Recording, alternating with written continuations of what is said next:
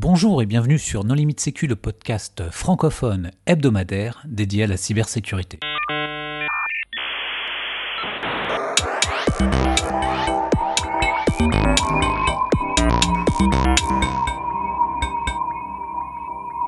Alors aujourd'hui, un épisode sur TLS 1.3 avec Graham Steele. Bonjour Graham. Bonjour. Pour discuter avec lui, les contributeurs No Limite Sécu sont Nicolas Ruff. Bonjour. Vladimir Collat. Bonjour. Marc-Frédéric Gomez. Bonjour. Christophe Renard. Bonjour. Et moi-même, Johan Hulot. Alors avant de commencer, je souhaiterais vous indiquer que le 17 novembre se tiendra à Brest une conférence qui s'appelle Unlock Your Brain. Donc nous vous invitons à vous renseigner sur cette conférence parce qu'elle semble très intéressante. Euh, Graham, est-ce que tu veux bien te présenter? Oui, donc moi je suis Graham Steele, je suis le CEO et cofondateur d'une société qui s'appelle CryptoSense ici à Paris. Et avant ça, j'étais chercheur en cryptographie appliquée chez INRIA. Alors, TLS, qu'est-ce que c'est? Alors, TLS, c'est le protocole euh, cryptographique le plus utilisé euh, dans le monde entier. Euh, et pour comprendre pourquoi TLS 1.3 c'est euh, un vrai événement, il faut comprendre un petit peu de l'histoire.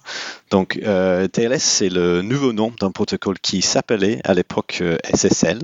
Il s'est été créé par Netscape, la société de navigateurs, et c'était pendant l'époque de la guerre entre les, les, navigateurs Microsoft et Netscape. Tout le monde cherchait à ajouter des features et faire que l'internet s'envole, et tout le monde cherchait à faire que le e-commerce soit possible, qu'on peut payer par euh, carte de crédit euh, sur Internet en sécurité. Et euh, Netscape a créé un protocole pour le faire. Il s'appelait SSL pour Secure Sockets Layer. mais à l'époque, ils bossaient 16 heures par jour. C'était vraiment une époque incroyable. C'est comme ça qu'ils ont pu créer JavaScript en même temps. et la première version de SSL, SSL V1, a jamais sorti de, Netscape. la version qui a été utilisée, le premier, c'était en 1994. Il s'appelait SSL V2 mais il était complètement pété en fait. Il était un protocole cryptographique avec plein, plein, plein de Donc en 1996, euh, des gens ont créé une nouvelle version, SSL v3, et il y avait des vrais cryptographes associés. Euh, par exemple, il y avait Paul Crotcher, euh, qui est le mec qui a récemment découvert les attaques Spectre. Donc c'est un, mec qui, qui, qui, sait à quoi ça ressemble un bon protocole crypto. Mais il se trouve qu'en 1996, on ne savait pas vraiment comment utiliser certaines briques cryptographiques. Par exemple, le RSA, le chiffrement symétrique, authentifié, c'était une nouvelle idée. Donc même SSL v3 a plein plein de problèmes de sécurité. Donc on a bricolé des nouvelles versions TLS 1.0 qui a été standardisé par le IETF euh, en 1999 a toujours des problèmes. Il y avait une version 1.1 en 2006, une version 1.2 en 2008. Et chaque fois, c'était un sort de sparadrap. On ajoutait des features pour essayer de, se débarrasser des problèmes de sécurité et ajouter des features nécessaires. Mais à la fin, il était toujours pas satisfaisant. Donc depuis 2008, on a eu toute une série euh, d'attaques qui sont sorties sur le protocole euh, TLS. Euh, donc il y a une sorte de tendance qui est de, faire une sorte d'acronyme sexy pour l'attaque. Donc il y a des attaques comme crime, beast, freak, drown, toute une série de choses qui ont été découvertes qui, montrent comment péter soit une certaine implémentation de TLS, soit une certaine feature de TLS, soit un certain aspect cryptographique. Donc le IETF et les autres euh, stakeholders euh, dans le processus se sont rassemblés. Ils ont décidé qu'il faut une nouvelle version qui va vraiment être, être euh, conçue différemment. On va travailler avec des chercheurs pendant, même pendant la phase de conception jusqu'à la phase de standardisation et l'implémentation après. Donc ils ont fait ça. Euh, il y a un groupe ici à Paris, euh, chez INRIA, qui s'appelle le groupe Prosecco, qui a fait beaucoup de boulot dans ce projet. Euh, donc il y a un, chercheur qui s'appelle Kartikeyan Bhagavan, qui a bossé beaucoup avec Microsoft Research pour faire que pendant toute la phase, il y avait des modèles formels, des propriétés précises et tout ça pendant le processus. Et pas que eux, autres groupes. C'était vraiment un effort différent par rapport avec les, les standards typiques IETF. Donc, qu'est-ce qu'ils ont fait? Ils ont levé euh, certaines choses cryptographiques qui sont trop faibles, des mauvaises implémentations de RSA, des, mauvais chiffres comme euh, de chiffrement comme RC4, euh, des vieux fonctions d'achage comme MD5, comme SHA-1, etc., etc. Et ils ont fait que le protocole tourne beaucoup plus rapidement qu'avant. pourquoi? Parce qu'il fait moins d'échanges pour établir une connexion. Donc ça, c'est vraiment important parce que maintenant, à l'époque, euh, faire, SSL euh, en, 1994, c'était que pour la page de paiement. On faisait une seule page de SSL V2, puis c'était fini. Maintenant, c'est l'Internet, euh, plus de 50% du trafic Internet qui est chiffré par TLS pour, les pages web et toutes les pages qui sont importantes. Donc pour, une société comme Google ou une autre géante de l'Internet, la vitesse sur laquelle ils peuvent faire la protocole TLS, c'est direct lié à le coût de leur infrastructure informatique. Donc, ils ont beaucoup cherché de faire que ça soit un, protocole euh, plus léger et qui s'exécute plus rapidement. Donc, on a ajouté euh, des, choses sexy en crypto, euh, les courbes elliptiques qui étaient pas là avant, des, mm. nouvelles courbes elliptiques, des, petites astuces pour faire changer la clé de session en sécurité pour continuer à changer les données. Donc, c'est vraiment, il y a beaucoup de choses dedans. Mais c'est pas tout le monde qui est content avec le, le résultat final. Il faut quand même rendre hommage aux stagiaires, puisque SSL 1.0 a été inventé par un stagiaire de Netscape. Donc c'est que l'Internet moderne fonctionne. Tu as, parlé quand même de pas mal de choses là. En particulier, euh, par exemple, ce que tu as appelé l'établissement de connexion rapide, qui en anglais c'est le Zero Round Trip Time. Oui, donc ça c'est le temps d'aller-retour qui a posé pas mal de questions de sécurité, il me semble. Oui, tout à fait. Donc ça, ça change un peu le, le jeu. C'est une façon de continuer à parler avec quelqu'un avec lequel on a déjà parlé, mais ça change le jeu dans le sens que ça ne protège, ne protège pas contre les attaques de replay. Donc il y a certains scénarios dans lesquels il ne faut pas utiliser ce, cette feature. Et c'est un exemple euh, de une des choses pour lesquelles j'ai dit, euh, c'est pas tout le monde qui est content avec le résultat de ce processus, parce que là on a un feature sur lequel c'est possible de, de, se tirer une balle dans le pied euh, si on ne comprend, comprend pas exactement pourquoi il ne faut pas l'utiliser dans certaines circonstances. Euh, Cloudflare a fait un blog post très intéressant qui explique justement euh, comment tu peux faire du replay sur euh, au moment du rétablissement de session. si tu es en 0 RTT, tu peux en fait rejouer un get ou un truc comme ça et potentiellement rejouer une action sur le serveur web. Oui, donc Cloudflare, c'est encore une société qui est très très impliquée en ça parce que chez eux, c'est que du TLS euh, partout. Mm. Euh, donc ils étaient beaucoup impliqués dans le, processus de standardisation.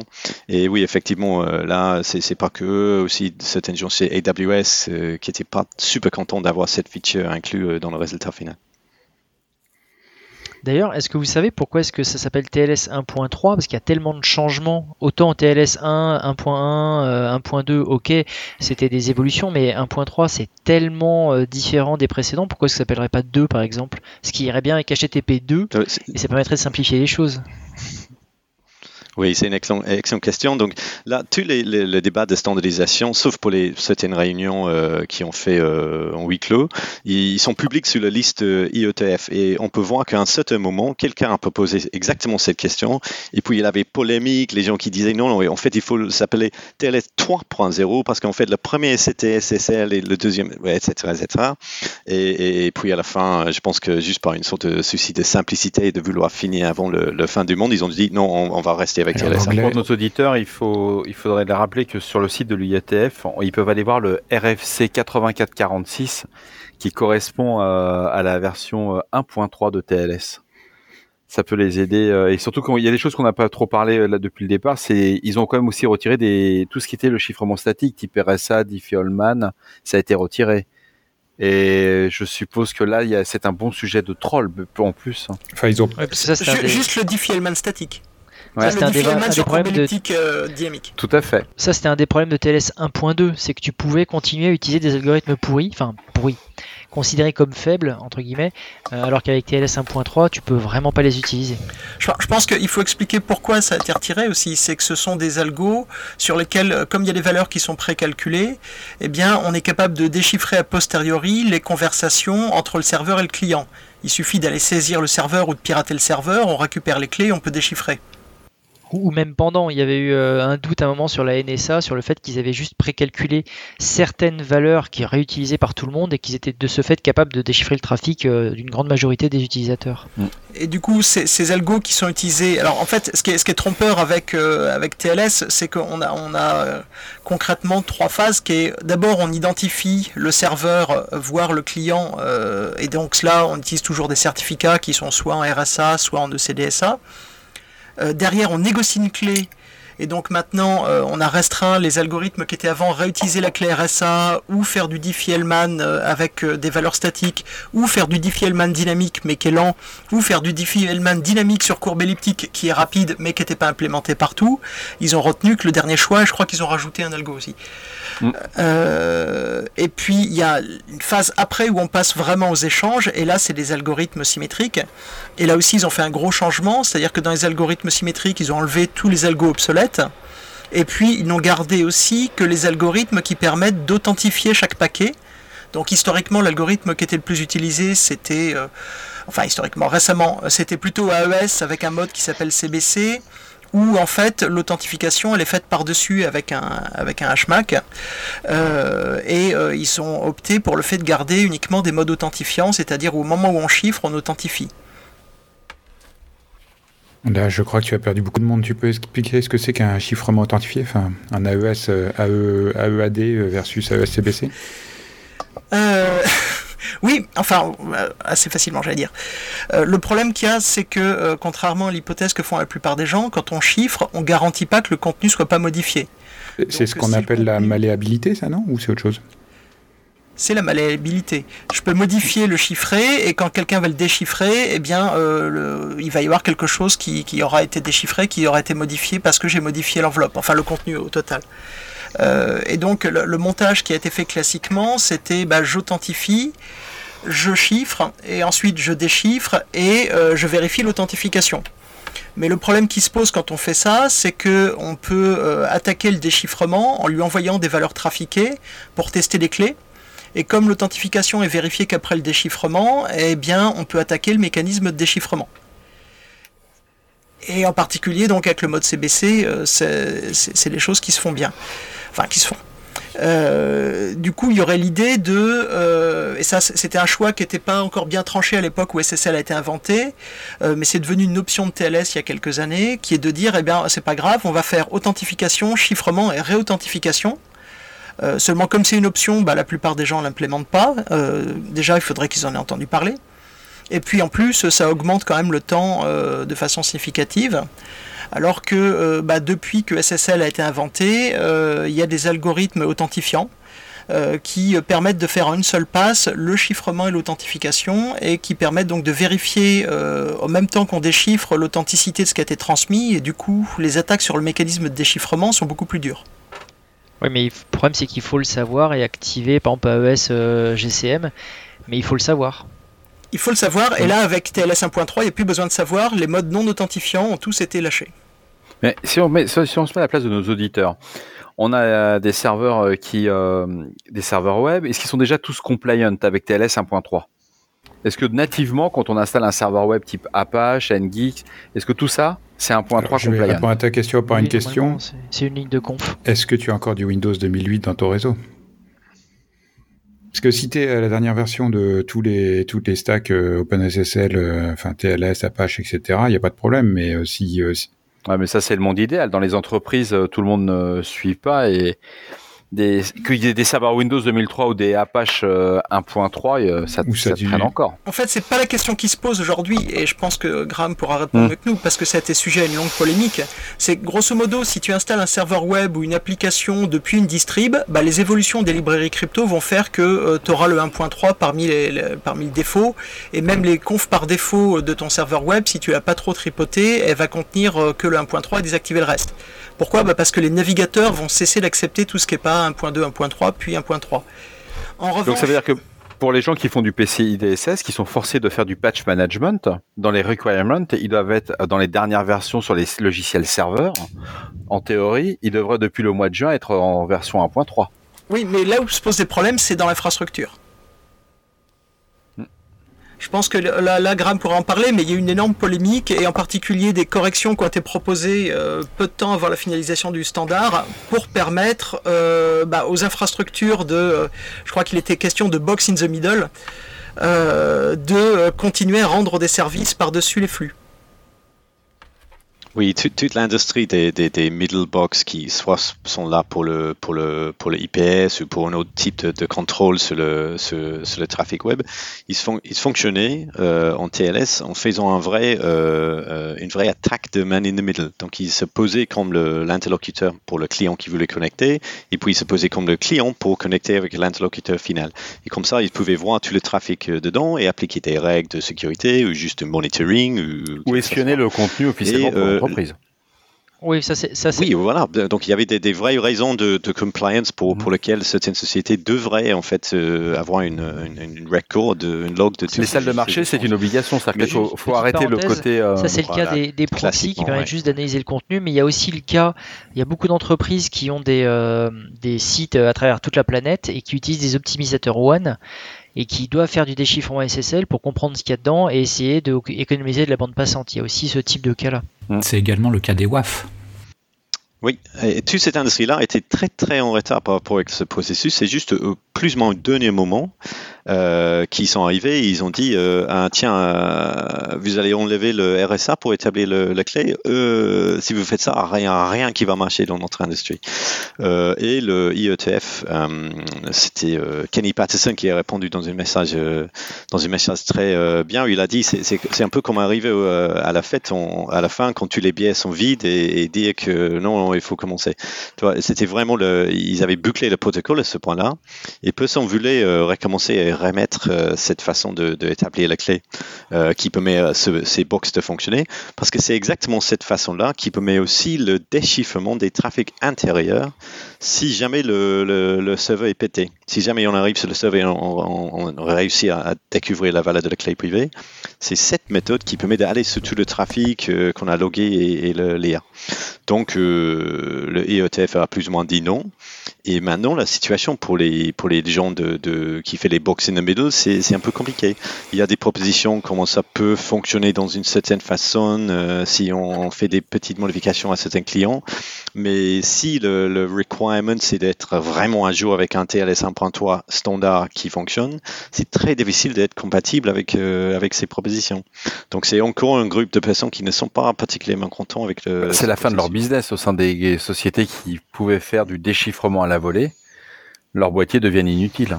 Ah non, c'est pas vrai. Tu, peux faire du déchiffrement à la volée, mais il faut que tu déploies ton AC et tes certificats sur les terminaux. Ce que tu peux plus faire, c'est passivement. Et puis ça, c'est quand même les middle box de niveau euh, nation, nationwide, quoi. je sais pas comment on dit, mais carrier grade. Tu parlais de, de, dans le cas d'un proxy, mais dans le cas d'un reverse proxy. Non, c'est facile dans le cas d'un reverse proxy. Par contre, il faut qu'il soit mis à jour. Et il y a un autre problème, c'est que bah, il y a pas mal de fabricants, pas mal de fabricants de devices qui suivent pas forcément les évolutions des librairies extérieures. En fait. Et puis euh, ton reverse proxy, s'il rend le service, euh, tu vas pas le changer peut-être aussi fréquemment que le fabricant du produit le voudrait. Alors après le truc c'est que comme l'a dit Graham, les, ça a été annoncé il y a quelques jours, euh, Microsoft, Apple, Google, Mozilla ont annoncé quand euh, je crois que c'est début janvier 2020, euh, ils vont arrêter le support de TLS inférieur à 1.3. C'est-à-dire qu'avec ton navigateur, tu ne pourras plus aller que sur des sites en TLS 1.3. Et pour les petits malins, il me semble aussi qu'il y a un anti-rollback dans TLS 1.3, c'est-à-dire que si le client sait que le serveur fait du TLS 1.3, il sera pas possible au milieu de lui dire non, non, tu vas downgrader en TLS 1.0 parce que j'ai un problème technique. Je je sais plus comment ça marche, mais il me semble qu'ils ont prévu ce cas-là dans le protocole. Absolument. Donc c'était une des améliorations qui a été proposée parce qu'il y avait plein d'attaques de ce type dans les, dernières versions 1.2, 1.1, 1.1, 1.0, etc. Donc ils ont vraiment fait exprès pour faire que ça soit pas. Ouais, mais ils se rendent pas compte que là ils viennent d'ouvrir une porte où euh, les entreprises vont demander des dérogations. Quoi, les services informatiques dans les entreprises vont avoir des dérogations du métier parce que toutes les applications ne supporteront pas le TLS 1.3, même dans deux ans. Hein. Deux ans, c'est demain matin. Hein. Ils vont pas se mettre à migrer de partout et euh, on va se retrouver avec des vieux navigateurs. On va avoir de l'IE de l'Internet Explorer encore pendant quelques années. Faut pas se leurrer, on l'a vu pour euh, le GDPR, on le voit pour à peu près toutes les migrations. Les mm. entreprises, si elles n'ont pas une deadline, elles changent rien. Et euh, TLS 1.3, la, raison de base, une des raisons qui a motivé l'effort sur TLS 1.3, c'est les révélations d'Edward Snowden, et c'est la confirmation mm. que la NSA faisait des écoutes à très très grande échelle, et que le modèle je capture tout le trafic pendant des années ton serveur et je peux déchiffrer des années de trafic capturé, il n'était pas seulement réaliste, il était vrai. D'autant euh, que Microsoft a été très très long à préférer les suites euh, avec du Diffie-Hellman, FMR et des choses comme ça. il préférait, IE de tout temps a toujours préféré les suites avec des clés statiques. Mais bon, ça c'est pour le troll qu'on lit chez les conspirationnistes sur Internet du coup, sur TLS 1.3, la volonté, c'était effectivement de, rendre économiquement insupportable les écoutes et les interceptions à grande échelle, ou du moins le déchiffrement à grande échelle, et en particulier en temps réel, ou avec euh, je collecte et je déchiffre après. Donc clairement, c'était un des objectifs du protocole. Ça a pris beaucoup plus de temps que tout le monde ne pensait. Euh, et euh, on arrive aujourd'hui, on dit bah voilà, va falloir changer. Et clairement, on l'a vu quand on est passé à TLS 1.0 et TLS 1.1 obligatoire, en particulier dans le monde TCIDSS, les boîtes ont tiré les, chaussures, elles finissent par le faire. Euh, ça n'a rien d'infaisable. Ça coûte des millions. Tout le monde, il y a beaucoup de boîtes qui lâchent l'affaire. Il y a beaucoup de boîtes qui disent on va être compliant PCI DSS, mais on va pas être certifié. Parce que quand ils arrivent au début, quand il y a juste deux applications dans un coin à changer, on le fait. Euh, quand on arrive sur tous les systèmes d'information complets chez des processeurs de paiement, euh, ils commencent à dire euh, non mais c'est à coup de Non mais après tu peux faire beaucoup plus simple, c'est devant ta en application, tu mets un reverse proxy qui lui va te faire du TLS 1.3 et derrière tu fais un truc dégueulasse où il va supporter ton TLS je sais pas un 2 non tu fais pas un truc dégueulasse. Tu fais un truc à base de tokenisation qui permet de ne pas faire circuler de panne sur le réseau et tu encapsules ça. Tu, as des, solutions pour justement continuer à faire fonctionner tes applications si tu veux vraiment pas migrer et évoluer en mettant euh, ouais, un, reverse proxy. Et un reverse proxy, ça peut être simple, hein. c'est juste un pauvre serveur avec un Nginx et un Apache, quelque chose comme ça, qui te permettra de faire ce travail-là. Quitte à passer pour un ayatollah, si ton métier c'est processeur de paiement, tu vends aussi de la confiance. Et si tu n'as pas architecturé ton application pour suivre les évolutions protocolaires, tu as un vrai problème de ton cœur de métier. Alors, je vais répondre à ce troll de façon extrêmement simple. C'est un monde merveilleux que j'apprécie énormément. C'est comme ma voiture, on me l'a vendu qu'elle marcherait 300 000 km et au bout de 20 km, elle est tombée en panne. Donc tous les processeurs de paiement font leur métier très sérieusement, mais il y a une réalité économique. Quand on est euh, quand on est en train de faire des bulles PCI DSS, et c'est un des cas que j'ai vu plusieurs fois dans ma carrière, on se retrouve avec euh, un historique. Alors c'est très sympa quand tu es processeur de paiement, tu viens d'ouvrir, tu as 10 bêtes qui se baladent dans un coin, c'est génial. Maintenant, tu es dans une entreprise qui a 150 ans, qui a connu l'informatique avec les ordinateurs à lampe, et euh, malgré toutes les évolutions et tout ce qui va autour, appliquer des protocoles qui me semblent simples, faire du protocole 1.3 sur point mais j'avais déjà eu le cas sur du 1.2 dans mon dans expériences. Et eh ben il y a des grands éditeurs, et eh ben ils supportent pas. Et puis la réponse, c'est pas notre souci. Nous, euh, notre logiciel, il craint rien. Tout est stocké avec un protocole de chiffrement euh, propriétaire intergalactique. Et euh, derrière, pour mettre les mesures de rémédiation, ça coûte des centaines de kilos euros. Et ça, c'est une réalité. La réalité économique fait que les entreprises de là à implémenter le TLS 1.3, qui est un qui est un super protocole. Hein, je ne dis pas l'inverse, mais c'est compliqué. Et un processeur de paiement met tout pour protéger ses clients. Toi, tu appelles ça la réalité économique, mais moi j'appelle ça le legacy, c'est-à-dire que tu as des trucs que, personne ne touche parce que ça ah trop cher. dans, tous les grands comptes, tous les grands comptes, as du bah, legacy. justement, c'est bien le problème. Même Google a du legacy. Attends, tout le monde, que ce soit les GAFA, les entreprises du, comment dirais-je, industrielles et autres, il y a du legacy. Si on va dans le monde industriel, c'est encore pire, c'est même pas du legacy. Là, on est dans, on est dans, le, on est dans le musée, quoi. Google a 18 ans, donc le legacy, euh, c'est au maximum Windows 98. Il y a quand même un petit défaut dans TLS 1.3, c'est que euh, ils ont laissé le server name indication en clair. Donc en fait, quand tu te connectes à un serveur euh, quel qu'il soit, en fait, dans le premier paquet, tu donnes une indication sur le sur le serveur que tu essayes d'atteindre. Pour des gens D'un autre, côté, autre côté, tes requêtes DNS sont aussi en clair. Euh, plus maintenant, puisque tu as du DNS over TLS maintenant. Aussi, aussi bien chez Cloudflare que chez Google. ne le fait pas. Ah, il me semble que c'est passé par défaut chez Mozilla maintenant. Ils utilisent le serveur de Cloudflare qui justement euh, a fait grincer des dents puisque du coup ça devient quelqu'un qui a accès à toutes les métadonnées. Quoi. Et non, DNSSEC ne protège pas euh, contre la, confidentialité, ça protège en intégrité mais pas en confidentialité. C'est DNS over TLS euh, qui protège en confidentialité. Mais est-ce qu'il y a beaucoup d'entreprises qui l'utilisent réellement en dehors de Cloudflare? Est-ce que dans le monde de, de l'entreprise, classiquement, est-ce qu'en France, ça se déploie? On va prendre juste notre petit marché national. Mais moi, du... Du DNS différence sec. entre les particuliers et les entreprises. Une entreprise en interne, elle a aucun intérêt à faire euh, du DNS sec, euh, du DNS over HTTP, des trucs comme ça. Par contre, en tant que particulier, oui, mais euh, enfin, quand- en tant que particulier face à des grandes entreprises qui ont intérêt à faire du DNS sec, et toi, en tant que particulier, tu as intérêt à avoir euh, du DNS over euh, HTTPS. Mais bon, euh, Et les entreprises ont intérêt à le faire, par exemple pour les gens qui sont sur les hotspots Wi-Fi dans des hôtels ou même en interne. Mais je non, veux dire, si montent- tu as un hijack non, BGP, euh, direct. Non, parce qu'ils montent direct un VPN. Donc, Graham, on a vu que, on, a vu que les, les, les, les changements euh, sur TLS 1.3 étaient liés à l'authentification, étaient liés à la non-possibilité de faire du downgrade.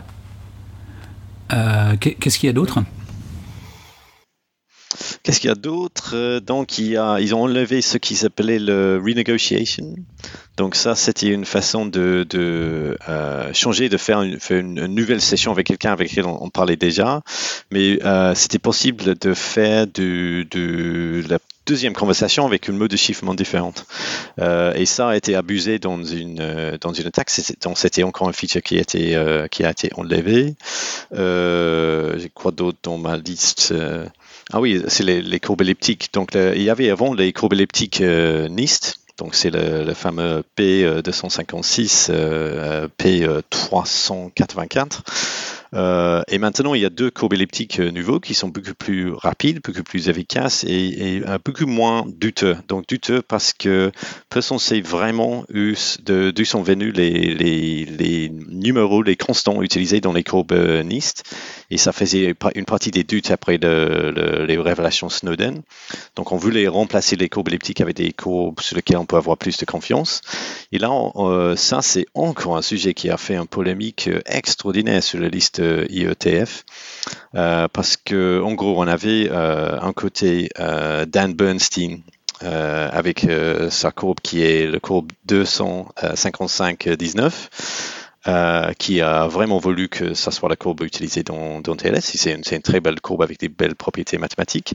Euh, mais euh, il y avait des gens qui avaient des doutes contre lui. Il y a même des gens qui croient que c'est quelqu'un qui a été un- une sorte implanté par le NSA pour, pour, pour mettre une mauvaise courbe. Et si jamais on en parle avec Dan, c'est- impossible que ce soit le cas. Mais bon, il y a des gens qui sont prêts à la croire. Et à la fin, ils ont mis ça à côté d'une autre courbe euh, de quelqu'un qui s'appelle, comment il s'appelle, Mike Hamburg de- d'une autre euh, boîte de recherche, juste pour faire qu'il y ait au moins deux courbes qui sont indépendants, que viennent de deux personnes différentes, et comme ça, euh, si jamais un problème, on a une, façon de changer rapidement. On n'est pas tout reposé sur le, suite euh, de, DJB de Dan Bernstein. Mais tous les deux sont beaucoup plus rapides à exécuter que les courbes NIST, donc ça va aussi améliorer la performance. Tu veux dire que FRP 256 V1 n'est pas dans le standard TLS 1.3 La Euh, courbe non, non, c'est pas le officielle le- de l'ANSI euh, publiée au journal officiel en 2011 Ah oui, cette courbe-là, euh, oui, je sais pas si on peut, si on peut vraiment parler de ça. C'est- difficile d'en parler sans troller parce qu'elle est quand même euh, sujette à, à question. hein. Euh, la, la partie. euh, Oui, donc, sécu- le but de ces deux courbes, c'était de choisir des chiffres sur lesquels on peut dire, et c'est c'est ce qu'on appelle en anglais un nothing up my sleeve number. Je, je montre comment je suis tombé sur ces chiffres-là.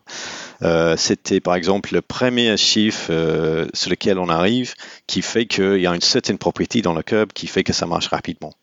Euh, et la définition de ces courbes elliptiques ANSI dont on fait allusion là, c'est plus ou moins l'inverse. Donc c'est impossible à, comprendre comment ils sont tombés ces chiffres-là. Donc ça fait des certaines doutes de, du fait que peut-être il y a un peu de euh, il, y a, il y a something up my sleeve à la fin. J'ai une petite astuce euh, autour. Ok, on a fait le tour.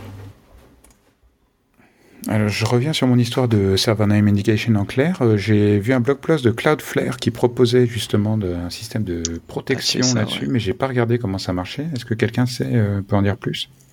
Parce que c'est quand même une métadonnée euh, énorme, euh, surtout que maintenant les fournisseurs euh, essayent de, enfin les fournisseurs de cloud essayent de mettre fin aux pratiques de domain fronting qui permettent de- de- d'envoyer un faux SNI vers une appli qui va en fait servir de proxy.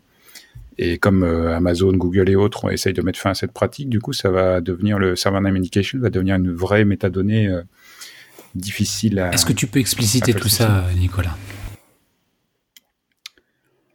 Bien sûr. Euh, donc, euh, en fait, le problème se pose euh, quand tu te connectes à une adresse IP. Tu vas commencer une négociation TLS avec le serveur web et donc il va te présenter un certificat. Et le problème, c'est que lui, sur la connexion au niveau TCP/IP, il sait pas à quel site tu essayes de parler quand tu es en mutualisé. Donc, pour lui, tu vas lui donner une indication en tant que client en disant je veux parler à tel site, à tel vhost, et donc le serveur va te renvoyer le bon certificat. Qui et ça, tu vas le faire en clair.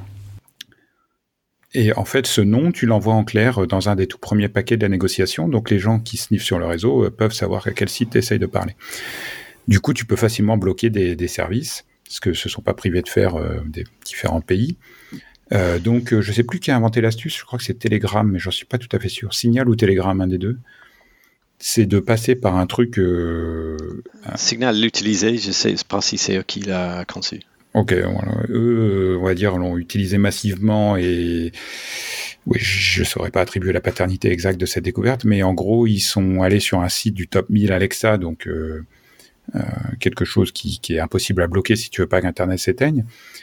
Et euh, ils demandent à, un, virtual host qui est tout à fait légitime et impossible à bloquer. Par contre, derrière, comme c'est un hébergeur, après, dans le host qui est passé dans l'entête HTTP, tu peux tout à fait mettre un nom de machine qui est complètement différent. Et à ce moment-là, au niveau au niveau 7, au niveau de la couche 7, le routage va se faire vers le, bon virtual host et la bonne application. Par contre, au niveau TLS, tu vois l'autre nom qui, lui, a été, euh, celui du site euh, bien connu. Voilà. Et donc c'est une pratique qui a été utilisée pour contourner les, les filtres, euh, les, les, systèmes de censure euh, déployés par certains États. Ça a été d'ailleurs très utilisé donc, par euh, un service étatique en particulier qui utilisait cette technique pour bah, passer discrètement et ensuite derrière il y avait des gateways qui renvoyaient le trafic dans Tor où là il y avait leur serveur de contrôle. Donc ça tu parles d'une APT à ce moment-là D'un service de renseignement situé plutôt à l'est. Voilà. Et donc, en fait, Cloudflare a proposé une méthode pour protéger ce, cette information SNI, mais j'avoue que j'ai pas lu le blog post et donc je profitais de la présence d'experts pour savoir si quelqu'un avait une idée de comment ça fonctionnait. La, plupart, hein, Google, Cloudflare et, d'autres ont, ont, bloqué, pour moi, ont vraiment bloqué, ont pas essayé, ont vraiment bloqué cette fonctionnalité. Oui, oui. Mais du coup, euh, Cloudflare propose une feature qui dit, bah nous, vous nous envoyez en fait le hash de votre SNI et on est capable de vous renvoyer le, bon certificat, quelque chose comme ça. Enfin, c'est pas un hash parce que sinon ce serait trivialement euh, inversible, mais euh, enfin, on pourrait facilement retrouver le nom de domaine à partir du hash, mais ils ont une technique qui permet de, de protéger l'anonymat du, du, site qu'on va requêter. De, de, mémoire, parce que j'ai pas, j'ai pas relu le, le enfin je l'ai lu il y a, quand c'est sorti, je crois que c'était en septembre, mais euh, le problème aussi c'est qu'il dépendait du DNS et du fait que ce soit du DNS authentifié, donc du DNS sec, pour avoir des, des clés extérieures. Mmh, D'accord, c'est ça l'astuce. Parce que ça, c'est quand même un gros, un gros shortcoming de, de TLS 1.3, c'est que tu peux savoir sur quel site naviguent tes clients. Juste en sniffant, euh, enfin en faisant un string sur le, sur le réseau. Quoi. Bon, après, tu connais le site, mais pas le contenu, ni les URL. Bien sûr, ça reste des métadonnées. Tu as déjà beaucoup d'informations grâce à l'adresse IP. Bah plus maintenant, parce qu'en fait ton adresse IP, ça va être un, Content Distribution Network ou un truc comme ça, donc euh, ou un, un, hébergeur de cloud. En fait, ce qui se passe, c'est qu'il y a aussi une variété d'architectures aujourd'hui et d'endroits différents où est terminé le TLS euh, devant des applications, euh, qui, fait qu'il y a toujours des corner cases dans lesquels euh, bah, le, SNI est soit nécessaire, soit au contraire encombrant. Enfin, tant qu'à faire, autant le garder pour, dans beaucoup de cas. Euh, par contre, euh, on a parlé quasiment que du cas du web. Est-ce que TLS 1.3, ça change pour euh, les autres usages de TLS, à commencer bah, par le chiffrement sous, je sais pas, le mail ou dans les VPN